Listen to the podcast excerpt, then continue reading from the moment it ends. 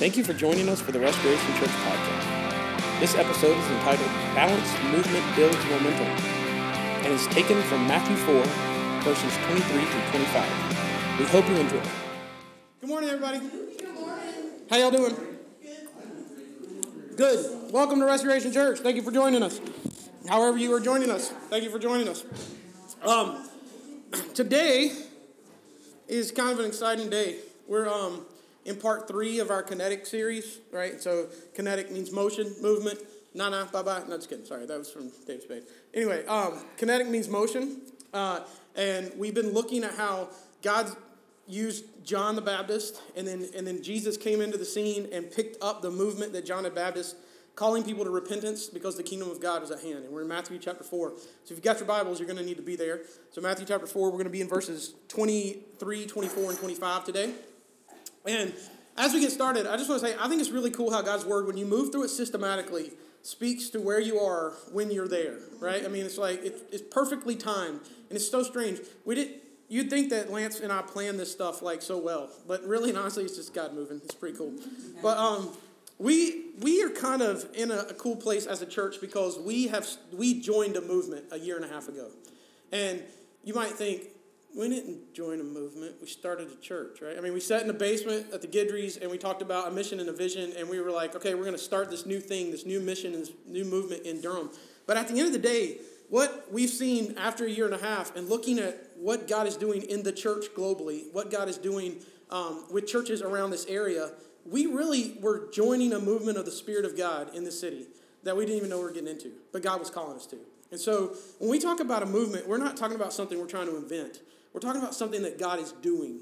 And that makes me excited, right? So whether we say a church or a movement, whatever, don't get hung up on the, the hip phrase part of it. But God is really moving in our city in a cool way and calling other churches to make disciples that make disciples. And um, if you look at the literature, the books that are coming out that the authors are writing, the main focus that I'm seeing in a lot of the, the mailings I'm getting is disciple making. It's not worship or it's not missions, it's disciple making that leads to everything else. And it's so cool how God put us in a place a year and a half ago to have this dream of a disciple making church that makes disciples and makes disciples. And, and then gave us a, narrowed it down to calling us to do that through intimate, intentional relationships. And then seeing how the literature that people are putting out, the big, big name wigs in the Christian church, they're saying the same thing a year and a half later. They're saying this is what we've got to move to. And it's not like they got it from me, right? It was the Spirit of God that was moving, and He just asked us to join Him. So it's really cool that we got to join a disciple making movement that God was using in this city and across the nations, across the world, and that He called us to do it through intentional, intimate relationships, right? And we sum all that up intimacy with God, intimacy with others right? As, as we grow in intimacy with God, we grow in intimacy with His church. As we grow in intimacy with His church, it makes us see God in a cooler and brighter way, and we grow in intimacy with God. So it goes back and forth. And um, I think if you look at our intimacy God through intimacy with others, we're just going to remove the word through because at the end of the day, it's it's a both and, right? It's a it's a it's a circular motion. As you grow closer to God, you grow closer to His body. As you go closer to His body, you see Him more and you go closer to Him. So we're just going to take that word through out and just say intimacy with God, intimacy with others. But we are uh, in a really cool spot where God has called us individually, not just as a body, but you as a person, as a believer in Christ, to be on mission, to live on mission, right? And when we went to the Send conference, that was one of the big themes, is that every person can be a missionary. That uh, they didn't want stay-at-home moms to think they weren't on mission, or people who run track to think they weren't on mission, right? At universities or professionally, you're on mission. It's not just reserved for the super Christians that go to the 1040 window and share the gospel, right? I mean, we are all called to be disciple makers. And so you're probably like, yeah, disciple making, woo, intentional relationships. And maybe you're not like that, but I mean, maybe you're like, woo, yeah, Jesus, the movement, God, Holy Spirit, woo. And then there's another part of you is like, yeah, but like, what's the next step? What's what? How do I put one step in front of the other? What's the right foot supposed to do? What's the left foot supposed to do? What books am I supposed to use? What what how am I what am I supposed to say when I'm sitting with my neighbor in my living room? What am I supposed to say to my coworker? Um, once I say something to him, if I said the right thing, what do I do next? You know, what's the next step? And it'd be really cool if I answered all those questions today, wouldn't it? Yeah, I'm not going. I'm not going. No, what we're going to see today in Matthew four is that Jesus moves in a specific way, right? I'm going to give you the catchphrase for today, and I hope this is what you leave with, right? This, this phrase, and then you understand what it means. But balanced movement builds momentum. Everybody say it with me. Ready? Balanced movement builds momentum. Balanced movement builds momentum. And you're like, yeah, that sounds hip. But I mean, it's in the Bible. I promise you. We're going to get there. So, Matthew chapter 4, um, verses 23 24. Uh, we're going to try to address this problem. And the cool part is that the scripture literally teaches us some of the how to's, right? It gives us some better guidelines. We've, we've kind of like been paving a road for us, right? We, we got a map, we drew out where we want our road to go. Restoration Church is going to be this. And then we got in our big earth movers and we dug out the street, and now there's a big dirt road, right? And some of us probably feel like we're on a dirt road. Today, we're not going to put up the shrubs and the medians, we're going to pave it, right? So we're going to get it a little clearer how we make disciples. What, is, what are some three essential things, three essential principles that if you apply to your life, whether you're in this church or in any other church in the whole world, how you can make disciples, and is how Jesus did it. So that's what we're going to address today. Scripture speaks to it. We're excited, so let's see it. Jesus teaches us three things that we can corporately do and individually do to make disciples. The first one is that Jesus moves. He was kinetic, right? He, he didn't sit still, he moved. Let's look at uh, Matthew 4. And he went throughout all of Galilee, teaching in their synagogues and proclaiming the gospel of the kingdom of heaven, and healing every disease and every affliction among the people. So his fame spread throughout all Syria, and they brought him all the sick, those afflicted with various diseases and pains. You like that word afflicted, don't you? That's, that's a good one. Afflicted with every disease and pain. They were oppressed by demons, epileptics, paralytics, and he healed them. And great crowds followed him from Galilee and the Decapolis and Jerusalem and Judea and beyond the Jordan. Balanced movement builds momentum. Balanced movement builds momentum. Jesus was moving, he was kinetic.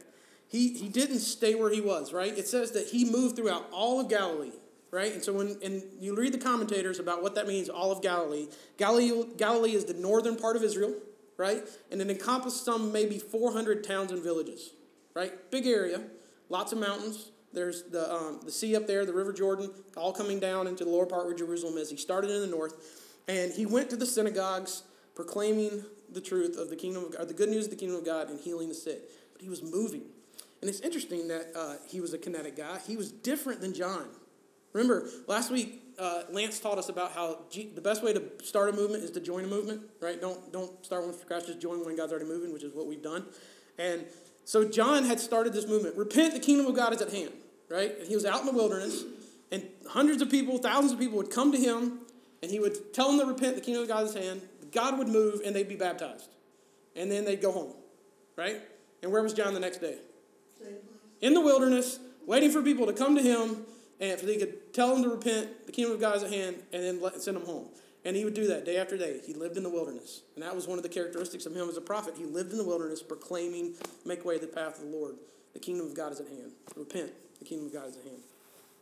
Jesus joined that ministry. We saw that last week. If you missed it, restorationchurch.us backslash messages. You can catch it, Kinetic Part 2. And but he was different. He moved. Jesus, John stood in the Jordan. Jesus moved throughout Galilee. Right? John waited for listeners to come to him. Jesus went to the people who were suffering, who were sick. John preached about a coming wrath. Jesus brought a light of life into a dark world, right? He was the light of life into the light into the dark world. John baptized with water.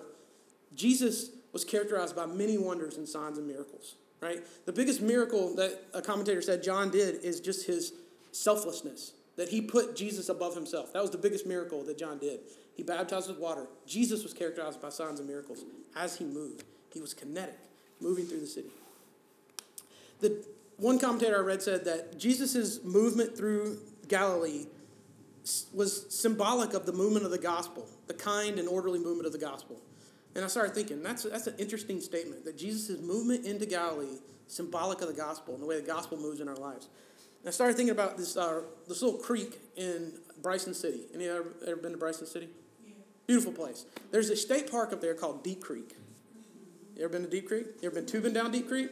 Oh, yeah. All right. So you can go get these big old inner tubes at Deep Creek, and you walk for, I don't know, a year up a mountain and then there's this like one spot where the trail just kind of ends, and you get in, and you you're thinking I should have a raft, a life jacket, and a helmet I mean, depending on if it rained the day before. But there's, it's not like a, a leisurely ride down the mountain. It's a woohoo! I mean, you're gonna die. It's fun.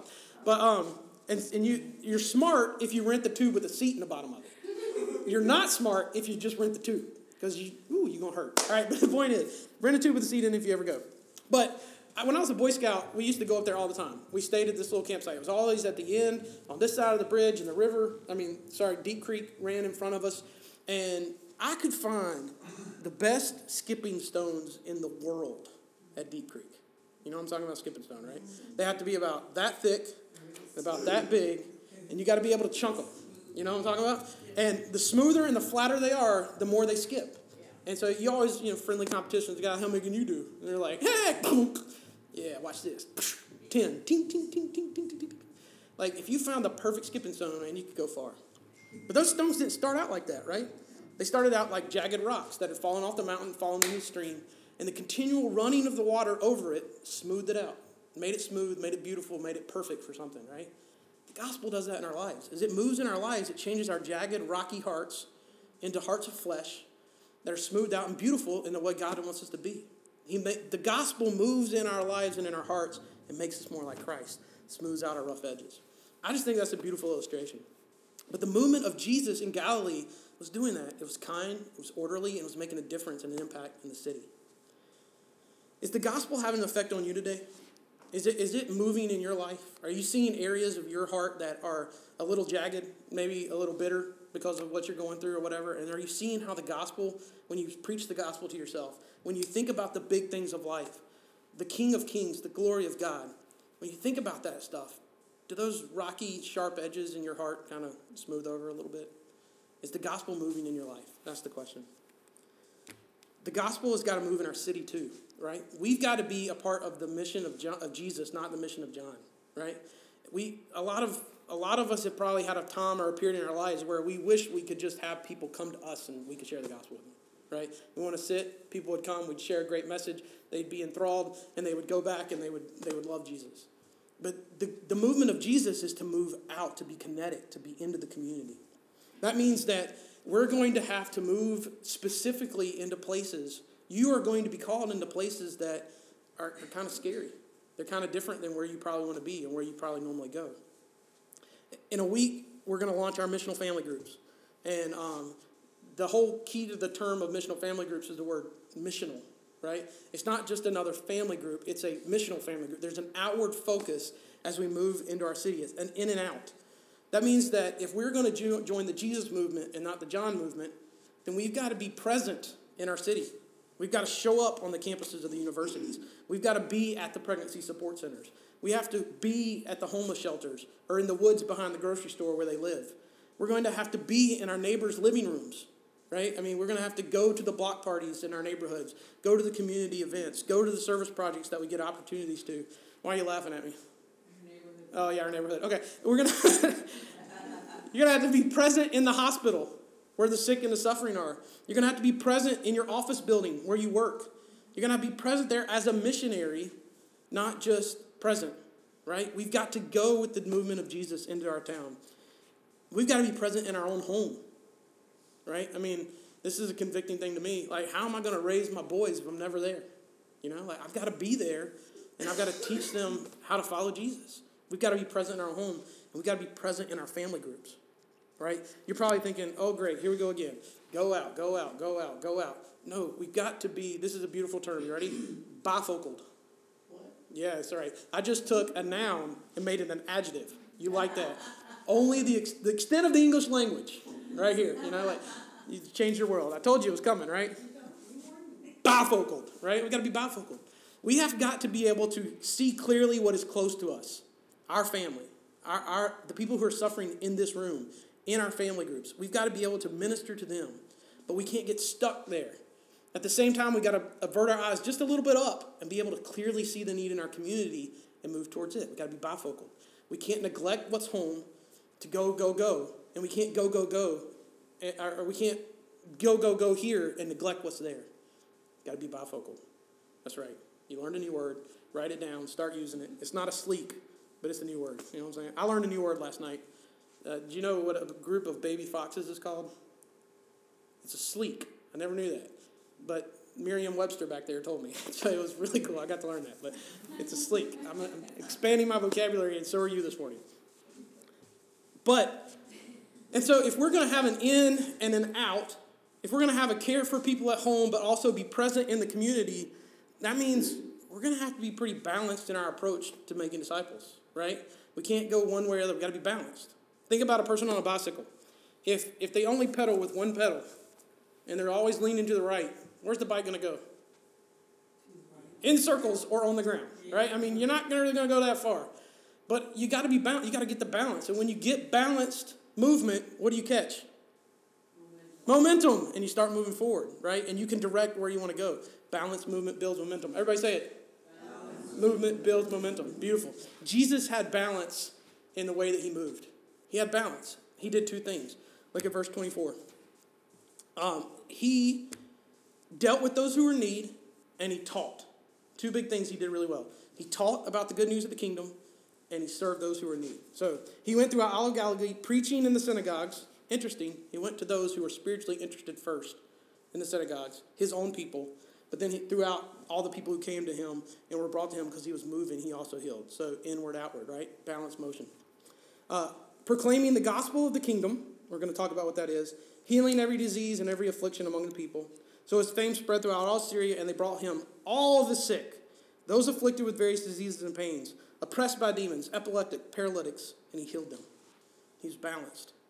He wasn't just serving and neglecting the teaching. He wasn't just teaching and neglecting the serving. He was balanced. We can model that. So, Jesus taught about the good news of the kingdom. What's the good news of the kingdom? What is the good news Jesus was teaching at that time?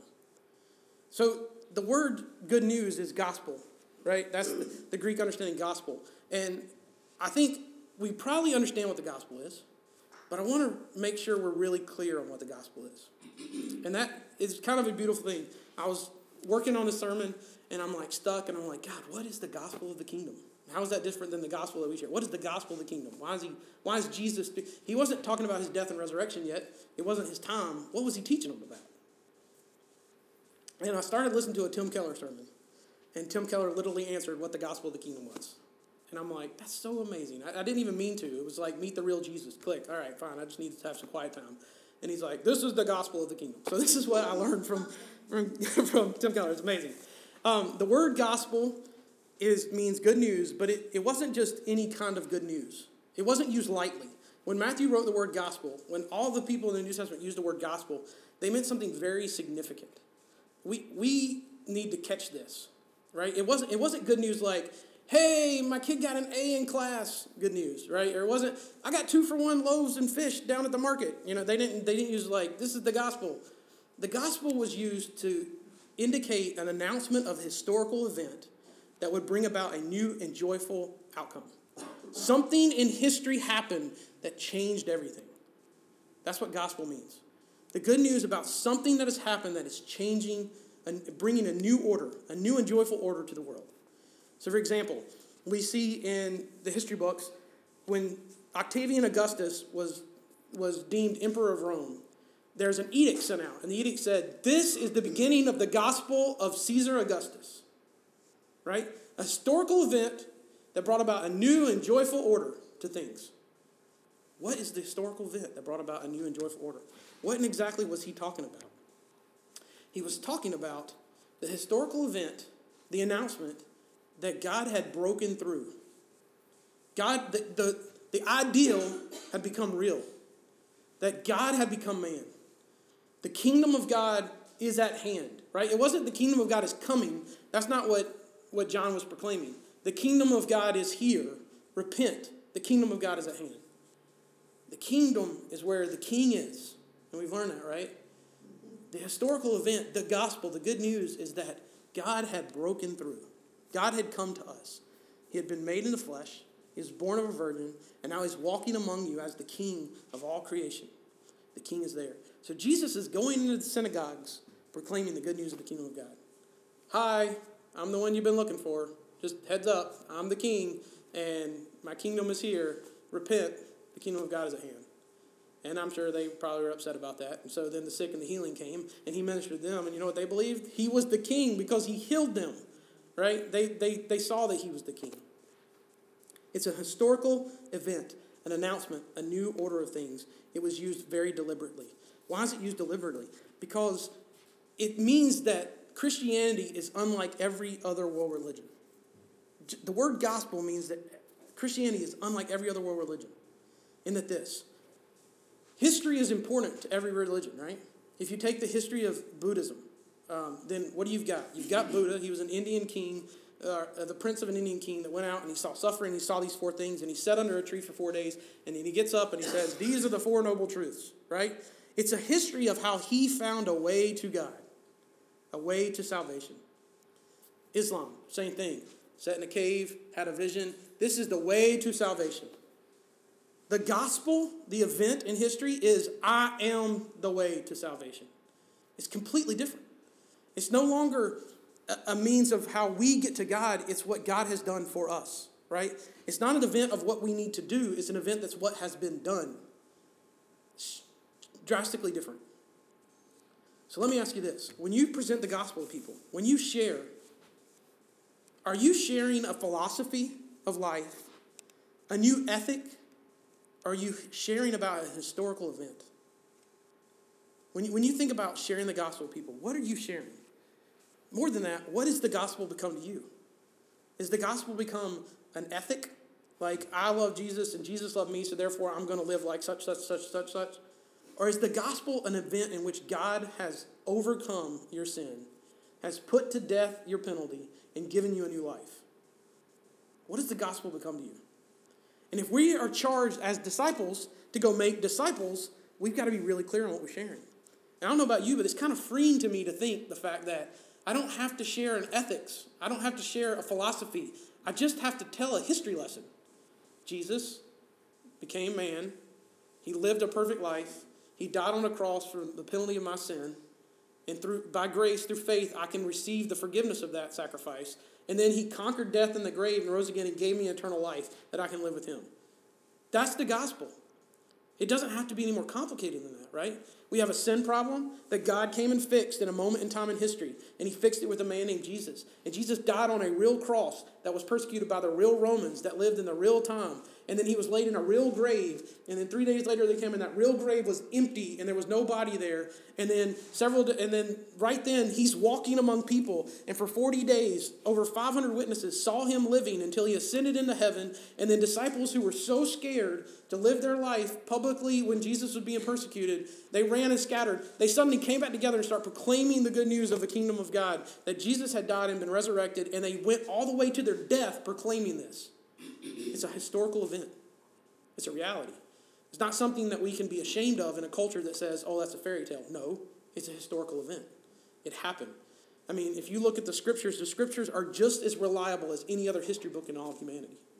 Right? I mean, they get tested against history and they always come out. When you squeeze the scripture, it always comes out with truth. So if we're going to look at the Gospels and they're showing this, this record of this man's life named Jesus, he's a real guy. It's not a fairy tale as Charles Dawkins would say, he's not the, um, the spaghetti monster, right? He's the real man that lived. That's the gospel we get to share. What has the gospel become to you? What have you been sharing? What will you share tomorrow? And does it free you to know it? You just got to share the history. The Holy Spirit comes and changes the ethic. The Holy Spirit comes and gives the philosophy of how to live your life and how to serve and love others the key, good news of the kingdom of God, what we are going to emulate, what we're going to do in our lives as we become disciple makers, is share the history. Let the Holy Spirit change the heart and change the life. I don't know. There's a lot of freedom in that for me. But he didn't just teach, he also served. He loved. He, ba- he balanced out how he lived his life. there were several people that were brought to him all the all the, the people who were sick and every kind of affliction and every kind of suffering were brought to him and he healed them. And then john uh, sorry matthew gives us three specifics right? He says those who were oppressed by demons those who were epileptic and those who were uh, paralytics. And he healed them all right? So we have sick and suffering demon possessed or demon oppressed epileptics and paralytics and one of the commentators I read said, these, all of these are characteristics of every possible ailment that sin has brought into this world, the spiritual darkness has brought into this world. whether it be a physical element, like paral- being paralyzed, whether it be a, a mental health element, like being an epileptic, and you're like, that's not what epilepsy is. I know, it's a different word in the Greek. We'll get there.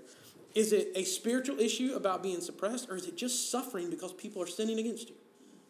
All, all the things that Jesus did represented everything that sin destroyed. And what did he do?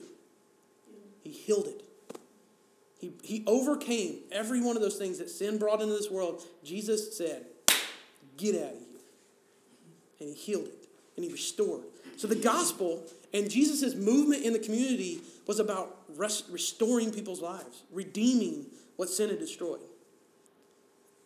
That should be our attitude as we move into our city, right? How can we move into people's lives who are suffering because they've been sinned against and show them the redeeming power of Jesus? How can we move towards the people who are suffering physical illness and serve them and help make them well and walk with them through their treatments? And I'm not saying that we become the doctors and the psychologists. I'm just saying we, as the body of Christ, have a role in all the people who are suffering if we're going to follow Jesus' example. We have to be kinetic, we have to be moving, we have to be moving with balance, teaching the good news, serving those who are suffering. So, where do we get these? A spiritual, I just want to define these really well. Matthew was very specific in saying these last three those who are oppressed by demons, epileptics, and paralytics. Um, one of the common objections to the scripture is, oh, somebody was just having a seizure, and that's why they were flopping around the fire. They, just, they, they didn't understand the, the brain chemistry and, and seizure activity and epilepsy, and so they weren't really demon possessed. They were just, you know, flopping around, and, and that's so they didn't understand. So they just called it spiritual oppression. Well, no, the, the people in the old in the New Testament times were not idiots right? They weren't stupid. They could tell the difference between someone is sick and we need to go get a doctor and oh my gosh, this is a demon and we need to watch out, right? Because think about it. Jesus went across the, the, the pond, we'll call it the pond, Sea of Galilee. He gets to the other side and who's he find? A man oppressed by demons. And people knew he was oppressed by demons. They weren't like, oh, he's just crazy. No, he was oppressed by demons. And what happened when that man ran up to Jesus? The demons spoke, right? There's a recorded history of the demons saying, What do you have to do with us, the Son of God? Don't kill us. You know, let us go into the swine. And this man who had been oppressed for years, and the people knew about him, and he was the crazy guy that lived out on the rocks, like he was oppressed by demons, was completely healed when Jesus sent out the demons. We live in a spiritually dark world. We live in a spiritual warfare scenario. Demon op- oppression and possession, I think, is very real in this world. We don't see it, we're blind to it, but it's real, and it's not mental health. Because guess what? Epileptics in, this, in the Greek is mental health. Epileptic literally means moonstruck, or where we get our word lunatic, right? That's what he meant right there. People who are suffering from mental health problems, people who are so depressed or bipolar or whatever the situation, that was encompassed in epileptic, not seizure disorder, right? Seizure disorder would be encompassed in paralytic physical ailments that needed medication and needed treatment, right? Or the lack of the ability to move their limbs or whatever. And, it, and it's not that, just to clarify for anybody who might be listening, it's not that these people represented sin that they had committed, but just how sin had destroyed the world, had destroyed the, the biology that we live in, like the, the world that we're in. Sin affected it all. It destroyed the DNA, it destroyed the, the cells, because sin destroys everything. It wasn't that they sinned and therefore they were paralyzed. It wasn't that they sinned and therefore they were a lunatic. It wasn't that they sinned and therefore they were demon possessed. Just sin exists and it destroys and it is constantly trying to take us out. And Christ came and overcame it. He overcame it with the teaching of the good news, the hope, and the healing. We've got to be balanced as we move into our city. Healing and hope. That's what we can take to people, right? Whether they're suffering because they lost a loved one in a tragic, traumatic accident we can move into their lives, help them, support them, walk them through it. Whether they're struggling with severe depression, as they're seeking counseling and all that kind of stuff, that's great, that's awesome, but th- that doesn't mean we just, all right, you go do that and the church will be over here, and when you get that fixed, come back to the church. No, the church walks beside those people who are suffering that, which means we're going to get our hands dirty if we're going to be disciple makers. Jesus didn't live this clean life where he stayed in his house and he, people brought him and then he washed his hands you know, and he was moving, he was kinetic, he was balanced, he got his hands dirty, and he loved people. And that's what he's calling us to do. Balanced movement builds momentum. Balanced movement builds momentum. What happened next? all the people of Syria, it, his, his, his fame spread throughout all of Syria, and hundreds followed him. Large crowds followed Jesus, right? From Jerusalem and Judea and the Decapolis and all of Syria, they all followed Jesus. He built momentum. Now, this, this point is not about if we go out and make disciples, we'll get momentum and we'll just become a big church. That's not the point. The point is, is we practice these principles of movement and balance, then God's kingdom is going to grow, right? People will come to know him. Whether they come here or not, the kingdom of God will grow and increase, and people will come to know who, who Jesus is and call him Lord. If we're practicing these, these principles of balance and movement. And, and the good news is we don't have to do it alone, right? I mean, when we if you we put down these blinds and we looked out into our city, right? We cut down all the trees. You look at our city and you saw all the spiritual oppression and all the suffering and all the pain and all the sickness and all the just absolute apathy towards God. And I said, "All right, Heather, go get them." You probably wouldn't be smiling, right? You'd probably be like, "No, that is overwhelming." I mean, I can do something, but that's just overwhelming. I can't do that. That, that is, whew, that's way too big. Good news, God didn't send you by yourself, right? God, God didn't call you by yourself. As a matter of fact, Jesus didn't go by himself, right? So if you go back to verses 18 through 21 or 22, what did Jesus just finish doing? Getting four helpers, right? He, last week we studied this. He just called James, John, Simon, and Andrew, right? And they got out of their boats and they followed him. And then he's moving through all of Galilee. And guess who he's got with him? James, John, Simon, and Andrew. At least those four, maybe more. But he's not going on his own. You know, he's going to get tired. Somebody's going to have to cook a meal. Somebody's going to have to rest while the other person ministers and loves these people who are suffering. Like, Jesus wasn't this superhuman that lived perfectly and, and without tiredness, without hunger or anything like He lived perfectly, he was without sin. But he didn't live without tiredness or hunger or exhaustion or needing to get away and regroup and, and talk to his father, right? So he had to have help. So he couldn't do all the ministry he did without help. I'm not asking you to live your life as a disciple maker without help. I think that would be ungodly and wrong, right? But if we want to build momentum, we go together. We go with help. That's why we're not doing, hey, go make disciples, get out of here, but go get in a family group, get passionate about something, and go together. Go with a team. Jesus had a team, we're going to go with the team. Besides, you're a foot in the body of Christ. If you're going to go help the sick, you're probably going to need some hands, right? If you're going to go help the mentally ill, you're probably going to need good ears and a big heart. Maybe that's not you, but maybe it's somebody else that can sit and be the great listener and be the compassionate one while you're the practical one and you're helping and moving. You're going in a team, you're not going by yourself. The body of Christ works together when we move together. If we move individually, we're going to get overwhelmed, we're going to get discouraged, and we're not going to move. We're going to stay still and hope people come to us. They move together, move as a team, change the city for the glory of God. You know what? Another person, I promise you, this is, this is what I'm dreaming. If we start moving with balance, this room may never grow in numbers, but God will be glorified. Right? If we're going out and sharing the kingdom and healing those who are, are not healing, but well, maybe healing, God could give us that power, right? But if we're serving those who are sick and afflicted, those who are all those different mental, physical, spiritual needs, and they start coming to Christ, and they go to such and such church or such and such church, hallelujah, praise the Lord. Right? Because ultimately they're becoming disciples. And that's what we want to see. And then, but if we find them and we minister to them and they become a part of a depth group and part of a missional family group and they start living on mission and then they come and start worshiping with us, great, that'd be awesome. We want them to be disciples and we want them to know the love of Jesus. If we move with balance, if we move with balance, we'll build momentum. You'll build momentum in your own life. As if you move with balance into the suffering that you see around you and, and you teach the gospel and practically serve your neighbor, and you're going to see momentum of how easy it is to share the gospel and serve people right? The more you do it, the more momentum you'll build. And then you'll start to see fruit from those relationships. And whether they receive Christ or not, you'll see fruit. And then you'll be more apt to move to the next person and move to the next person. You will see momentum with balanced movement. Balanced movement builds momentum. Imagine what your life would look like if you applied those, those three principles. Imagine if you moved into a community, you were balanced in serving and teaching the truth, and you went with a team. What would that look like at your office? What would it look like to your neighbors? What would that look like in your family? Maybe you got family members that are just hostile to the gospel.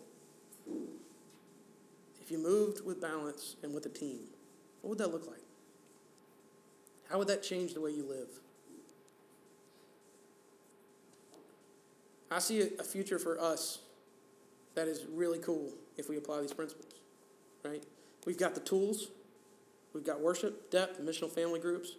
We know that we know what the gospel is, and we're going to learn the gospel more clearly how to present it. But we know that it's an event that we just have to tell people about the historical event and let the Holy Spirit do His thing. So the pressure of us saving people is off the table, right? Jesus saves, we, we present the gospel. Jesus saves, also no pressure, just talk about it, right? And we don't have to go on our own and have these eloquent speeches. No, we can go with the team and totally mess up the gospel, and somebody else will pick up when we mess up, and the truth will be presented. We can serve those who are in need and build momentum in the kingdom of God. In your personal walk with Jesus and in our corporate walk with Jesus. I think it'd be so cool. Because Jesus moved with balance momentum, I mean, with, with balance, large crowds followed him. And they didn't go home at the end of the day. They followed him all over Galilee and down in Jerusalem and all over, all over Israel. They followed him. We want to be a part of the Jesus movement, not the John's movement. Everybody say it with me. Balanced movement builds momentum. One more time. Balance, movement builds momentum. Awesome. Let's pray. Thank you so much for joining us for this episode. To find out more about our church or to hear other messages, please visit us at www.restorationchurch.us.